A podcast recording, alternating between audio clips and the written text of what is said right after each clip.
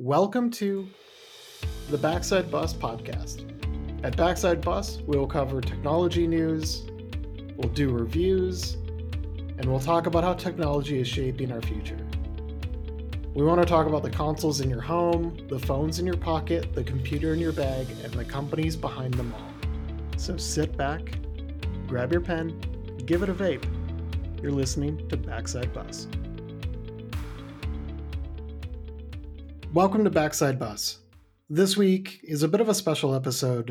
Uh, it's special in that uh, you don't have to listen to Buck. He's not on. He's not on the episode. Uh, it's a win for you. You don't have to. You don't have to listen to. Uh, you get to listen to me. Um, no, it's it's it's special in that it's not just Buck and I bullshitting about technology. This week we've got an inter- interview for you. Um, we when I started Backside Bus, uh, when I started putting the the groups together, and I started figuring out what we should be and what I want to cover, I always wanted to to include interviews because I'm interested in not just the device itself or the service itself. I want to talk about how technology is shaping our lives. Um, I think it's actually in the intro.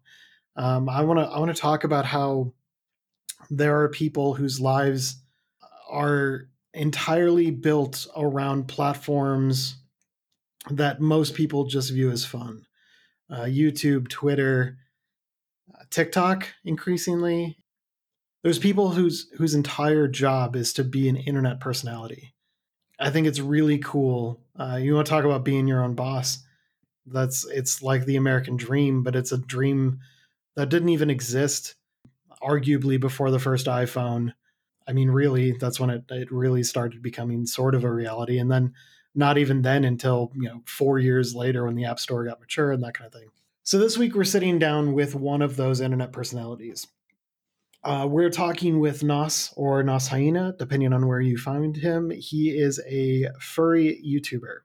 Uh, if you're not familiar with furry YouTube, it's a fun hole to fall down down into but really i'm less interested in the content itself and and more interested how technology has enabled uh, this this person in particular Nos um, to do what he loves uh, to build an audience around the the globe um, by just pulling the the phone out of his pocket and shooting a couple videos It's more complicated than that. I know I'm I'm kind of reducing it a little bit, but I really want to find out what what it's like to live full time as a YouTuber or full time as a as a social influencer.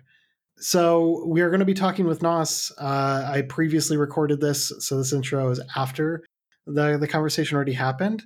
Um, I really enjoyed the conversation. I, I hope you you do as well. Uh, we get into things like what kind of uh, hardware Nos is using to create his content, um, what uh, he views as important um, on the hardware side, what he views as not so important, um, how he prepares to to make his videos, and and some of the struggles with with being an online personality in general. So. Um, without further ado, uh, we're going to just kick it off into the interview. Uh, I hope you enjoy my first question is who are you? So I am Nos. I go by Nos Hyena on the internet. Um, first name David, but um, most people know me as Nos. Um, I'm a content creator. Uh, I do YouTube as my profession, catered towards the furry community, which is an art and costuming community. Um, it's a community that's disproportionately queer. Um, a lot of creative people, uh, fairly young in demographics, um, a lot of people in their 20s. So, um, what I primarily do as my occupation is make videos catering for this furry community. I do skits, vlogs, uh, music videos on my YouTube channel. And um, I don't know, I spend a lot of time on social media. That's how most people who know of me have come across me is by finding one of my social media profiles. So yeah, Nos Hyena. Um, that's my name. Well, it, thanks for thanks for joining us, Nos. Uh, how long have you been uh, full time? How long have you been doing this as your profession? Pretty much this year. Um, I've been putting videos on the internet since, gee, 2006. So I've really been in the YouTube ecosystem for a long time. And for most of that time, I don't think I even got over like 20 subscribers on any channel. Um, but there were other places since 2006 where I was putting out content. Newgrounds, fanfiction.net. These are some, I guess, blast from the past sort of web 1.0 websites, I guess. So I've been I've been putting out content for a long time, um, but getting traction. I've been getting it since about early 2017, uh, where I started hit the thousands, and now my um, YouTube channel is sitting at about 90,000 subscribers, which is just really surreal. And um, I guess this is the year that I've really started to try and monetize and um, go for making a living. So um, yeah, it's been quite a wild and crazy journey since um, 2017, but it's been a lot of fun. I'm really interested in the aspect that your hobby uh, became your career. Um, I grew up as a giant nerd. Mm-hmm. Um, that was like how I was known. Um, and I loved building computers. I loved technology. I loved helping people with computers. And so my first career was IT help desk.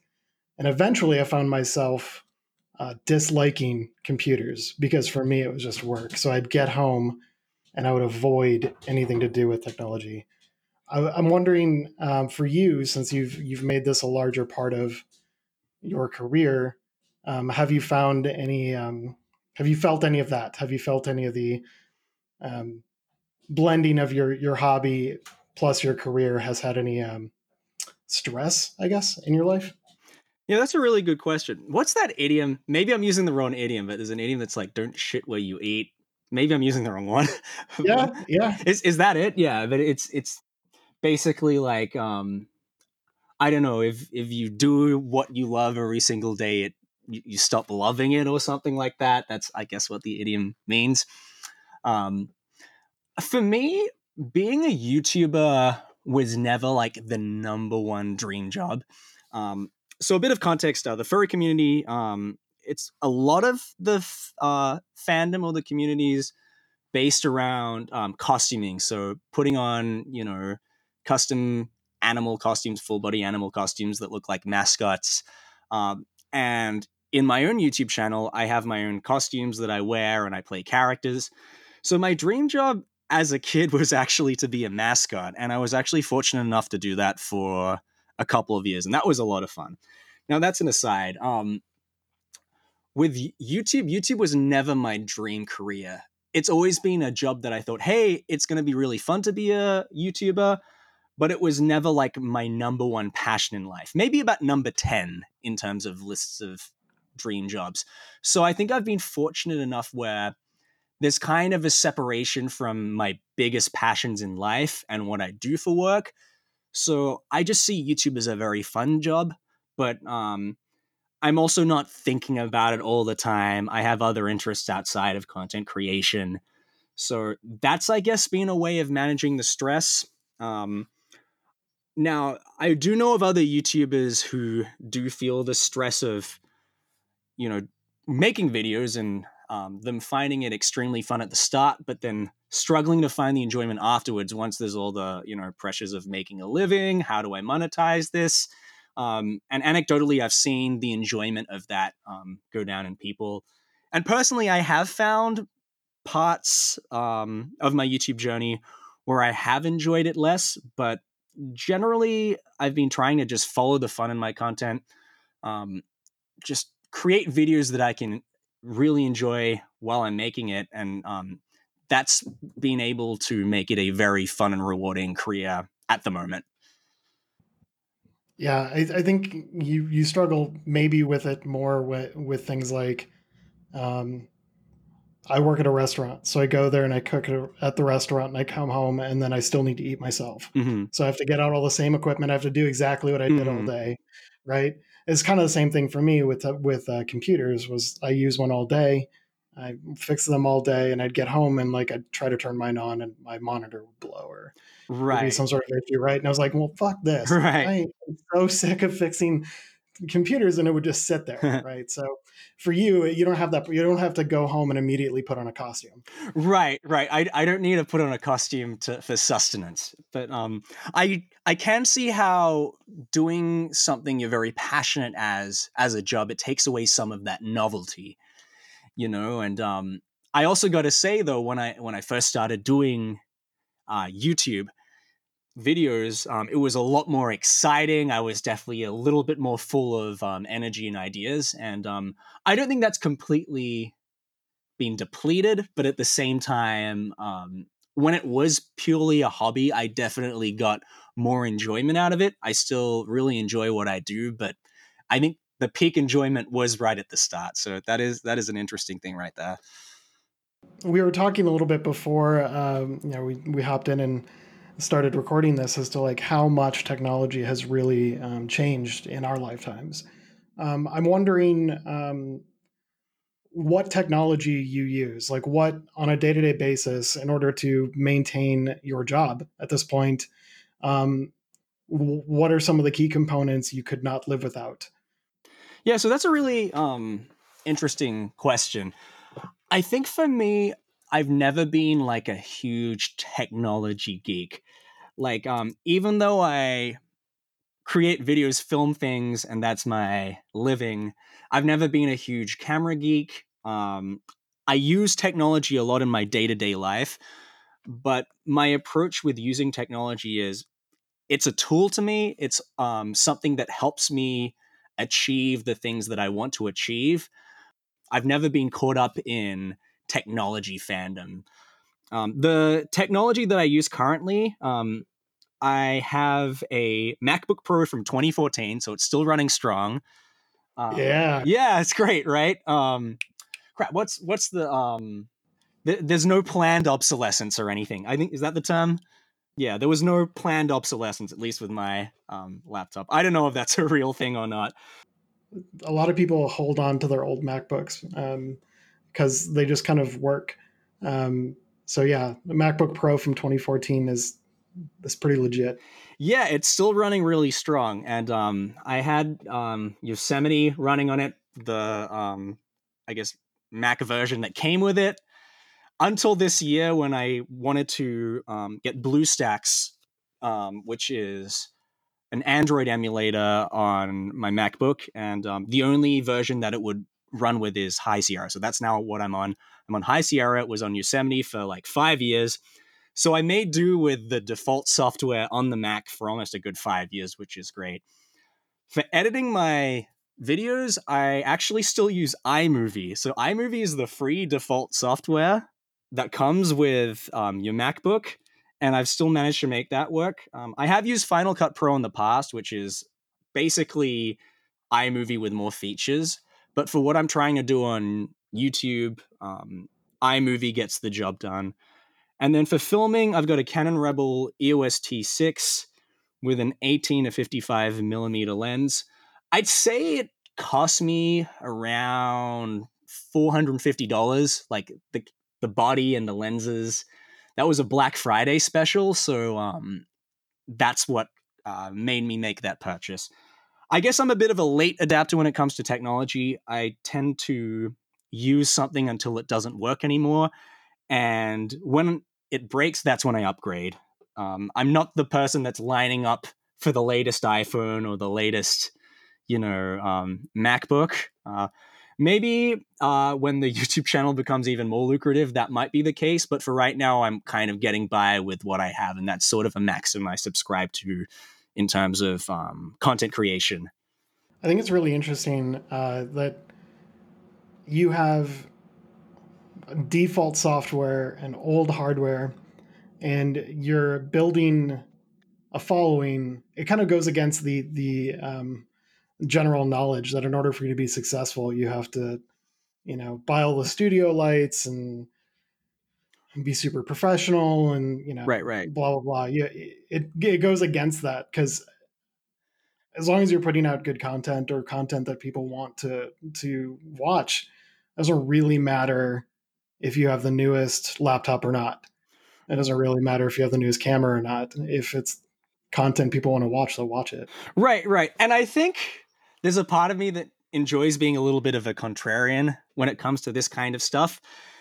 Like, I do think a reason why I haven't upgraded to Final Cut Pro, which objectively is a good idea, it will increase the workflow a little bit. Um, it is a bit of an expensive purchase. I think it's around 400 bucks. Don't fact check me on that, but it's it's somewhere in that ballpark. I think a reason why I'm sticking with iMovie is so that I can tell people, hey, yeah, you can get to 100,000 subscribers with iMovie. And um, it took me a good six months on YouTube at about maybe 15, 20,000 subscribers before I even purchased a camera. I was just using my phone at the time, which was a Samsung S4, just filming off the camera. So I just used the technology I had. I didn't have an expensive microphone. I didn't have an expensive lighting setup. Um, and I now have some lighting, but I basically went the first one and a half years of my YouTube career without having any proper lighting setup. So, in a way, I guess I'm um, going against a lot of the quote unquote rules of becoming a YouTuber. You don't need the fanciest technology. I think actually YouTube audiences are fairly forgiving when it comes to um, the technical specs of um, the equipment you use. I think a driving force behind a successful YouTube channel is the content and the personality behind the content. I think those are the things that determine success more than the equipment. Now, having great equipment obviously will only help. Uh, but I like the fact that, you know, I'm doing, um, or rather, I like the fact that I'm having some success using technology that's available to most people in the US, I would say. Yeah, I, I would agree. I think the way to, to build an audience, um, no matter what the platform, generally isn't be the best and then figure out what you're going to do. It's, you know, figure out what you want to do and then be the best at it. Right. So you don't have to like, you don't have to start from scratch with all of the, you know, go out and buy all the fancy mm-hmm. equipment. Mm-hmm. You, you can just start with, I want to make this cool content. And if people want to watch it, then it'll kind of the rest of it kind of comes afterwards right right yeah and and i i agree with that uh, approach you know um when I get asked for advice in terms of starting a YouTube channel, I always tell people use what you have. Um, you don't have to go out and buy all that expensive equipment. Now, if it helps you enjoy the hobby and you can afford it, then by all means go ahead. But um, I think my approach with the technology um, in terms of YouTube was also influenced by, I guess, startup culture. Uh, probably about five or six years ago, is reading a lot of stuff about like startups. You know, I'd, I'd read uh, Paul Graham's website a lot, um, and I think the concept of a you know minimal viable product, an MVP, minimum viable product, was very fascinating to me. Just the general ideas of um, you know when you're creating a startup, trying to uh, coming up with an idea and then seeing if that idea is validated and then going from there. So going to market with, I guess, the most bare bones version of your product possible and seeing if um, the market responds to that. So I think with um, a YouTube channel, I've kind of taken that approach by just using minimal bare bones technology and seeing if the content that I've been offering has been appealing to people. And very early on, it got it validated, and I guess from there, I've just sort of moved on and um, continued to um, upgrade my technology as I go versus investing in all of it in the start. Because I very well could have, um, you know, started a YouTube channel, had a lot of expensive equipment, but it not really have gone anywhere. So, and then you're defeated, right? Like the, the drive is gone almost immediately. Like, what what am I doing? What, what am I spending my time doing and all my money doing if no one's going to watch it? Right. Um, yeah, that's a way of looking at it. Um, I, I, just think you know if if there's a way to do something for zero dollars, you know, um, you might as well do you might as well try out a business idea for zero dollars instead of investing thousands of dollars into it. Um, and I guess when I started my channel, I always had at the back of my mind this could be something that could turn into a profession. But I didn't go out and blow all my money at once on equipment just in case it didn't work out. So I guess I took the safer approach in my mind. Um, you mentioned that you um, started off with uh, Samsung Galaxy S4. What do you currently carry? So I'm still on Team Samsung for my phones. Um, I have a Galaxy A7, which is, uh, I believe, a model that's only available in the Asia Pacific. It has been mistaken for, I think, the S7. One of the whatever the most recent model is, it has been mistaken for that.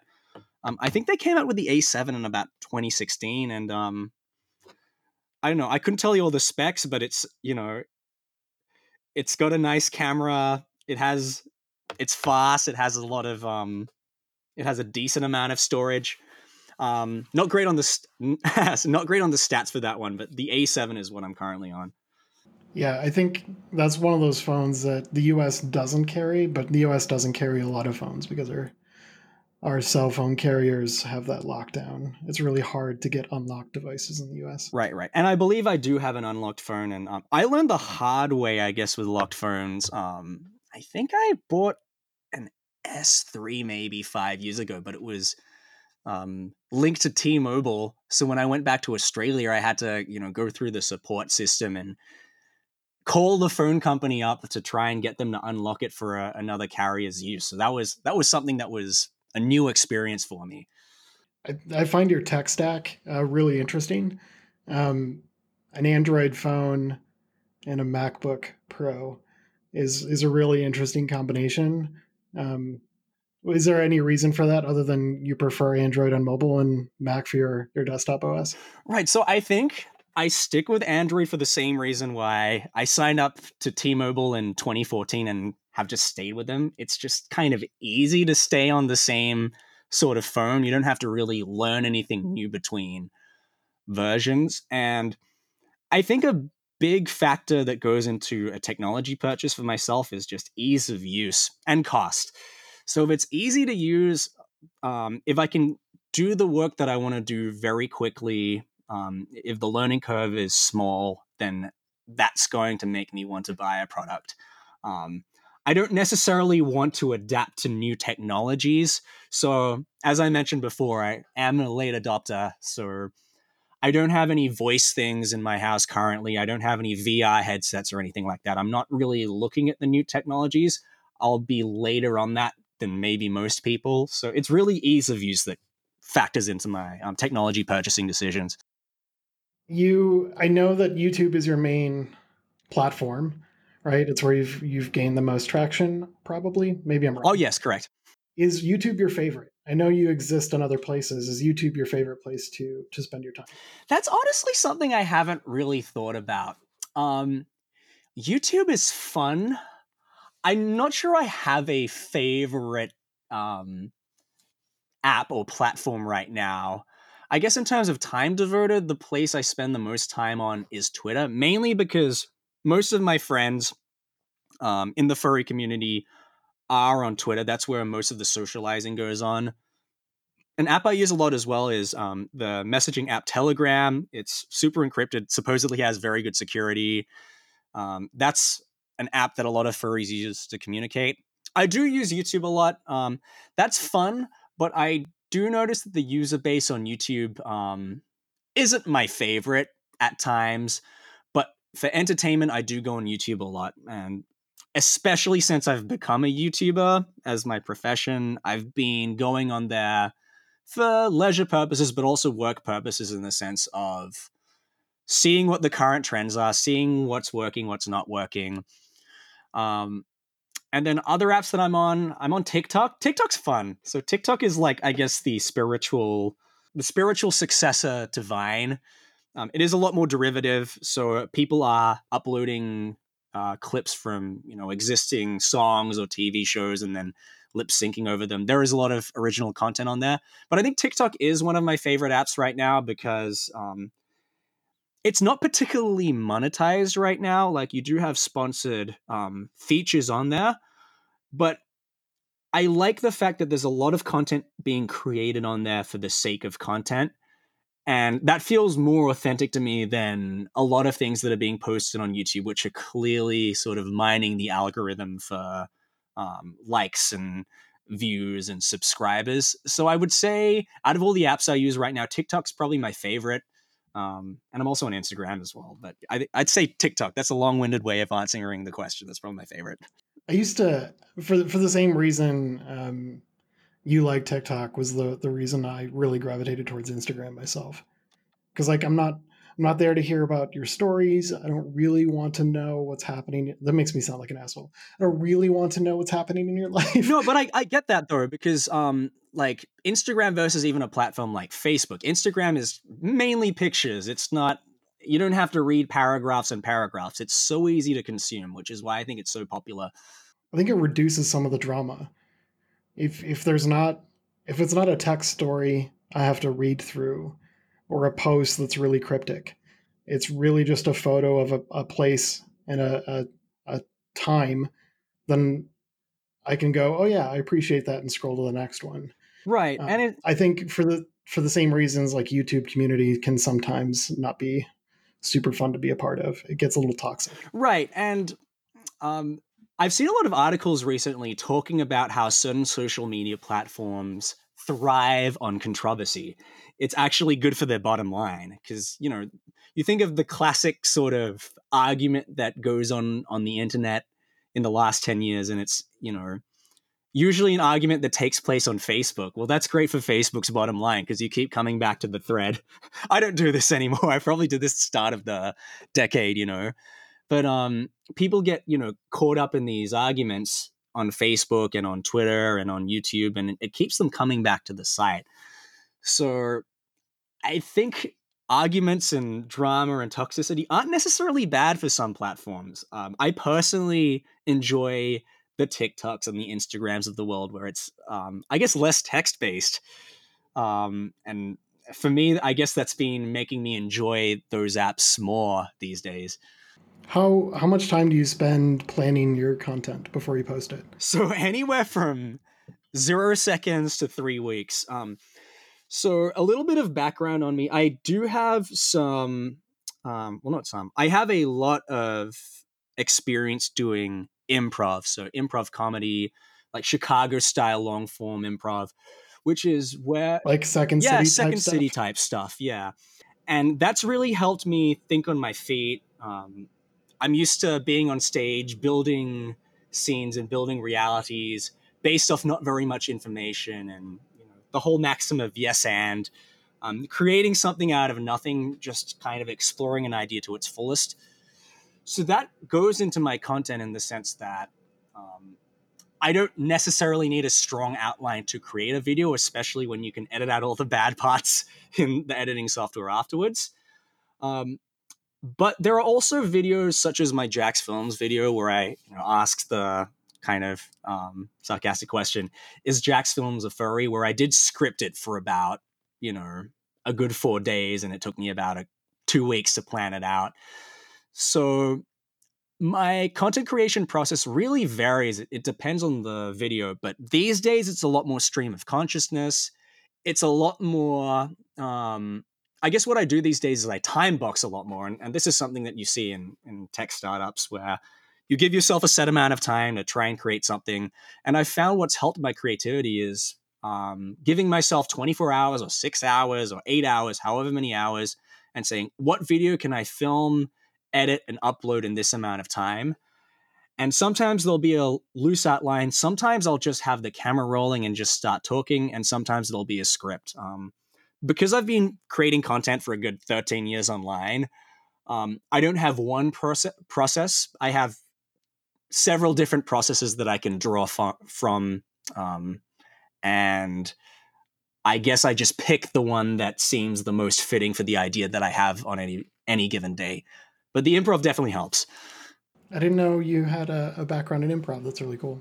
Yeah, so I don't think I was great at it, but um, I really don't think I was because I never got great notes um, from my teachers in there but I think I learned a lot from it, and it definitely helped um, me in terms of creating content. And um, one thing about Chicago style long form improv is that a lot of people use improv as a way to come up with funny skits, or um, and a lot of you know modern comedy writers have used improv in their training or even in fleshing out scripts. So it is a, definitely a handy skill to have as a content creator, whether you're good at it or not. What was the? I don't want to dive too deep into this. I'm really intrigued. Um, what was the goal with with doing improv? What were you trying to just improve some skills yourself? Wanted a different experience? What, did you want to turn that into a career? Did you want to be the next Adam Sandler?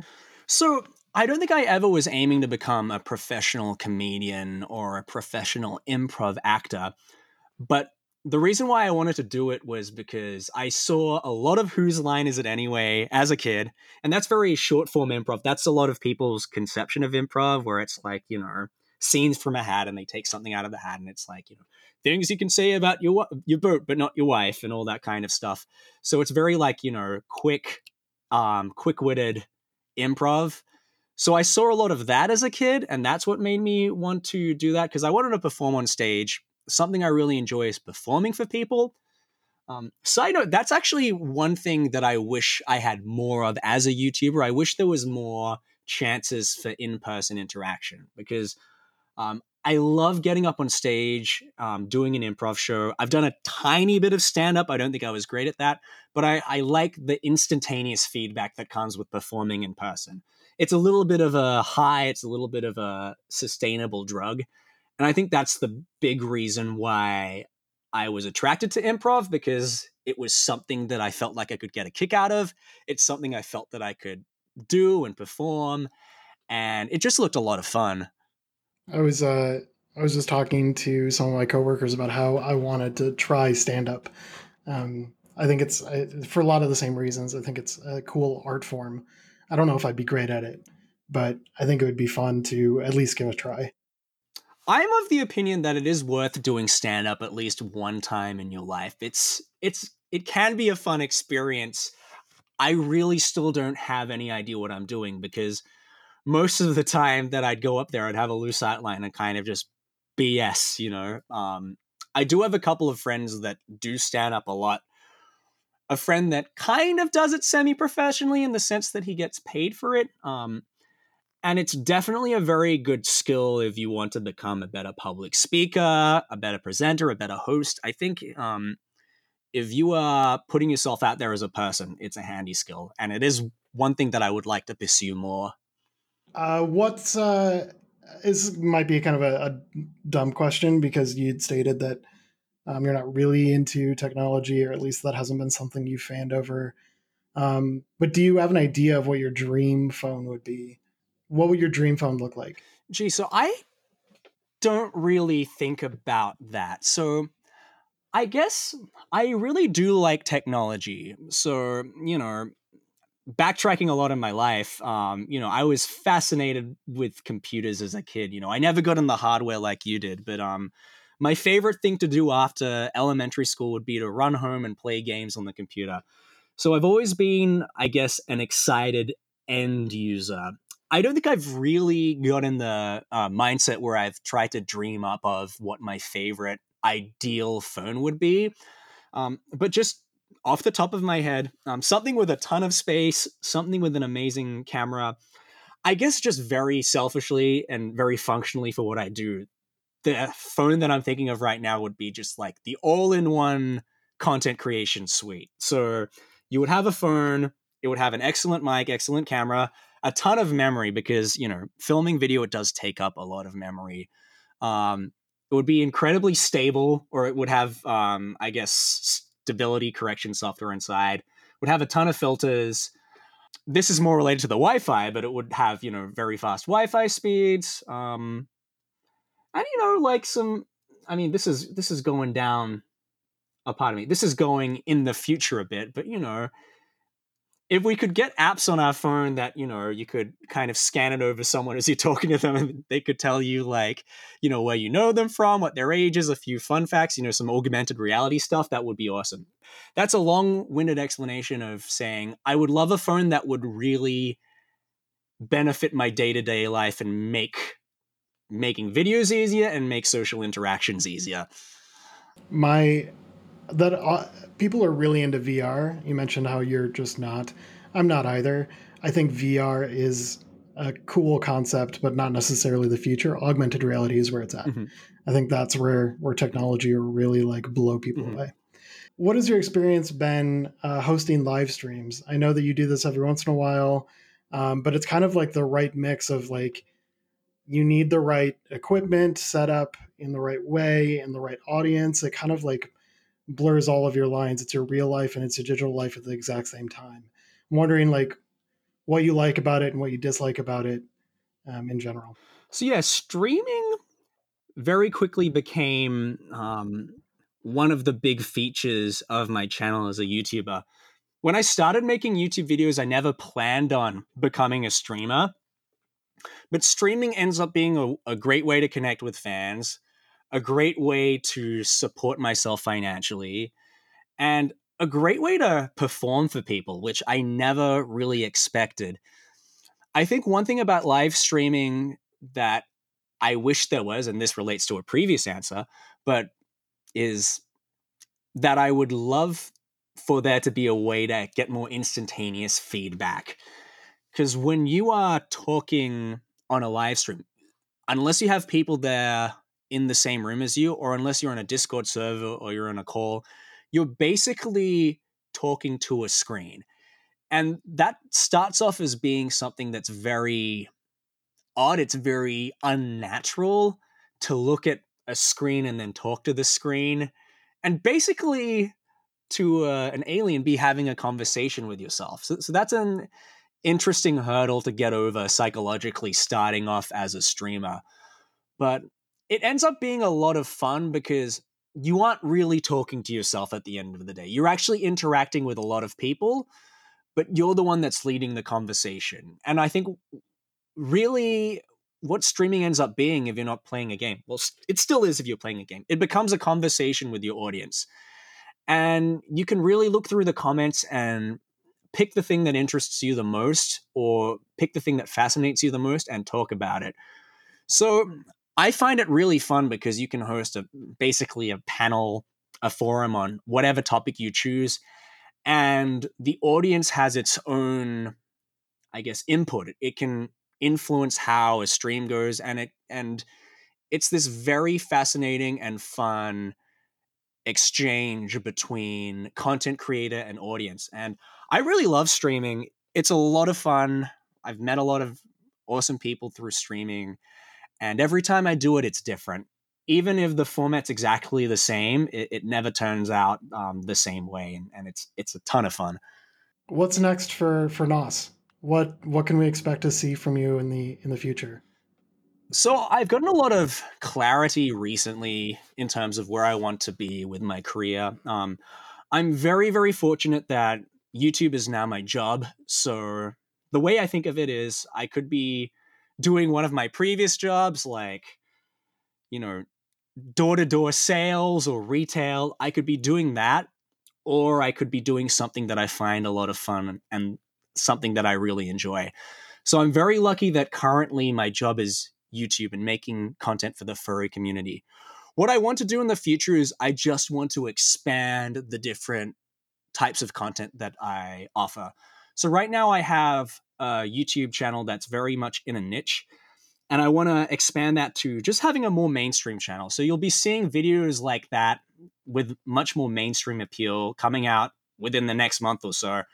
Um, I also want to put out more music and appeal to a um, mainstream audience in that. So basically, just more content offerings. Um, I want to be a content creator as my career. I, I see that for the next 10, 15 years. I want to be a creative and artist. And I'm just very lucky that I have the um, I'm very lucky that I have the avenue to do it. I, I have a, a roadmap.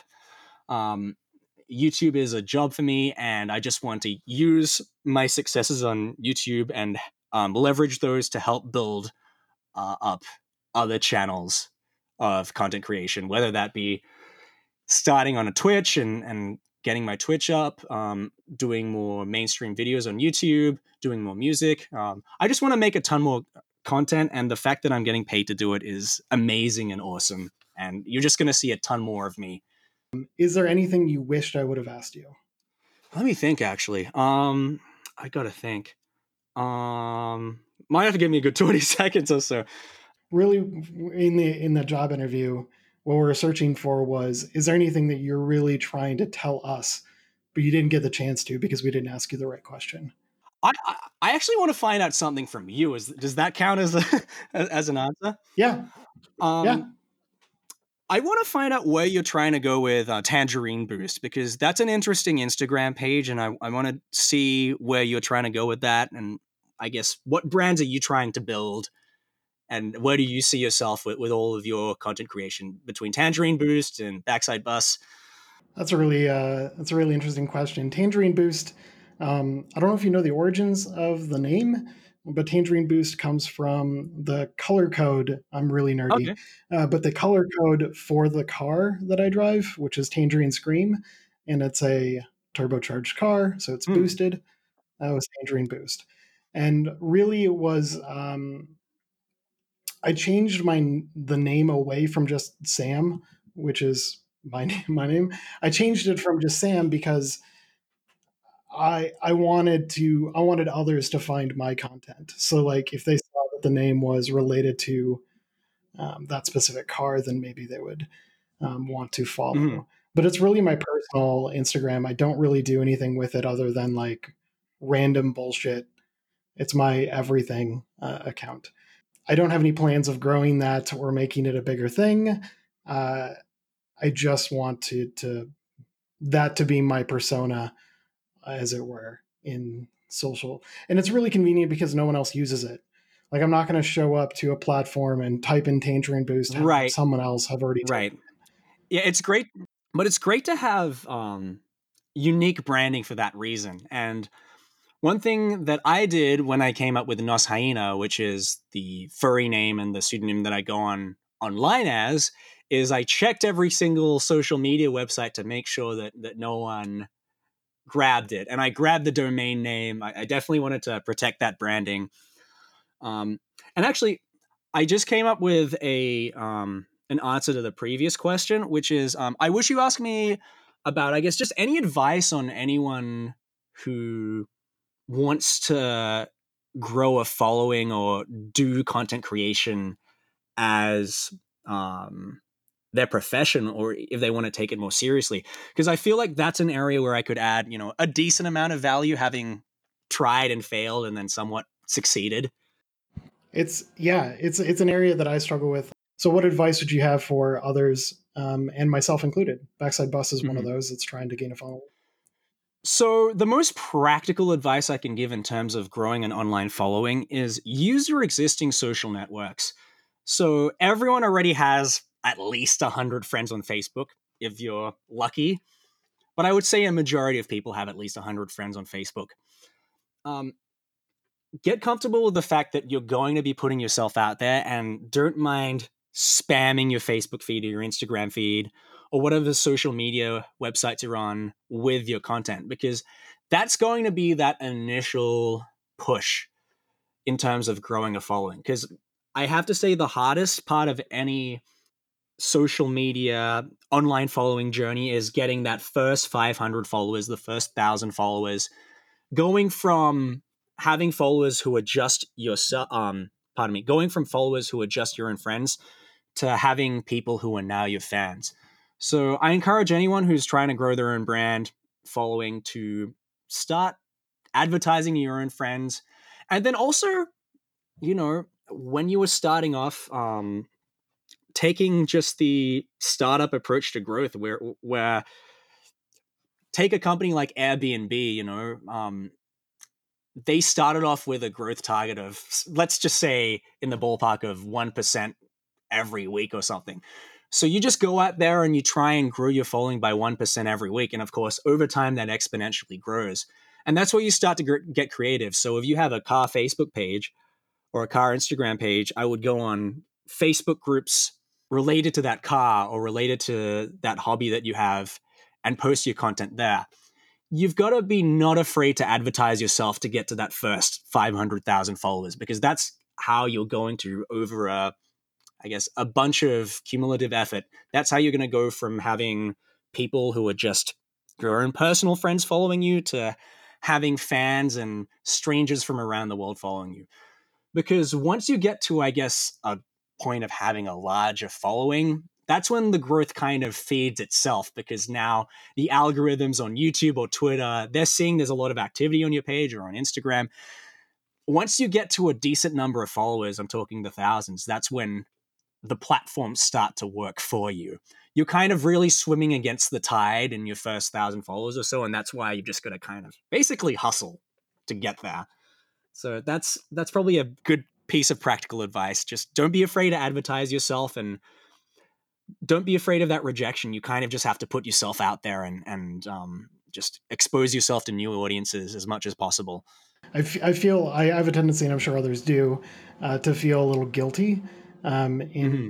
advertising yourself, right? Mm-hmm. Like uh, it's way easier to be a small person in a corner and not bothering anybody right right than to ask people to like pay attention to you because like what if they judge you it's another like scary right thing, and actually a cost of entry of having a following is the fact that people are going to form opinions of you and it's very surreal at first when someone who you don't know has an opinion of you but if you're trying to become a content creator, that's naturally going to happen. When you put yourself out on the internet, and I'm, I'm paraphrasing uh, Gary Vaynerchuk here, but um, people won't get the full context of who you are. And that's just something that you have to accept. So I remember um, first advertising my furry videos on Reddit and basically being extremely anxious about the fact that, oh, what if someone downvotes this? Or what if someone dislikes this? Or what if I get a hate comment? But at the end of the day, if um, content creation is something that you want to do or take more seriously, that is a necessary part of the process. Um, putting yourself out there, being vulnerable, and if someone is negative towards you, you kind of have to learn how to roll with that punch. Um, because that is the cost of entry of um, being essentially a public figure. Well, I, I really want to thank you again for taking the time and uh, speaking with me. I really do appreciate it. Um, I had fun. Hopefully, you did as well. Um, everyone, go check out Hyena where he is. Nos, where can they find you again? So, on YouTube, Twitter, Instagram, TikTok, Facebook, I am N O S H Y E N A. That is N O S H Y E N A. So just search Nos Hyena and you will find me there. So like nitrous oxide or the the car turbo boost thing. Awesome. I appreciate it. Hey, thanks. Thanks for Thank you, me. Sam, and I'd love to be back on at some point in the future. Awesome. I'll have to take you up on that.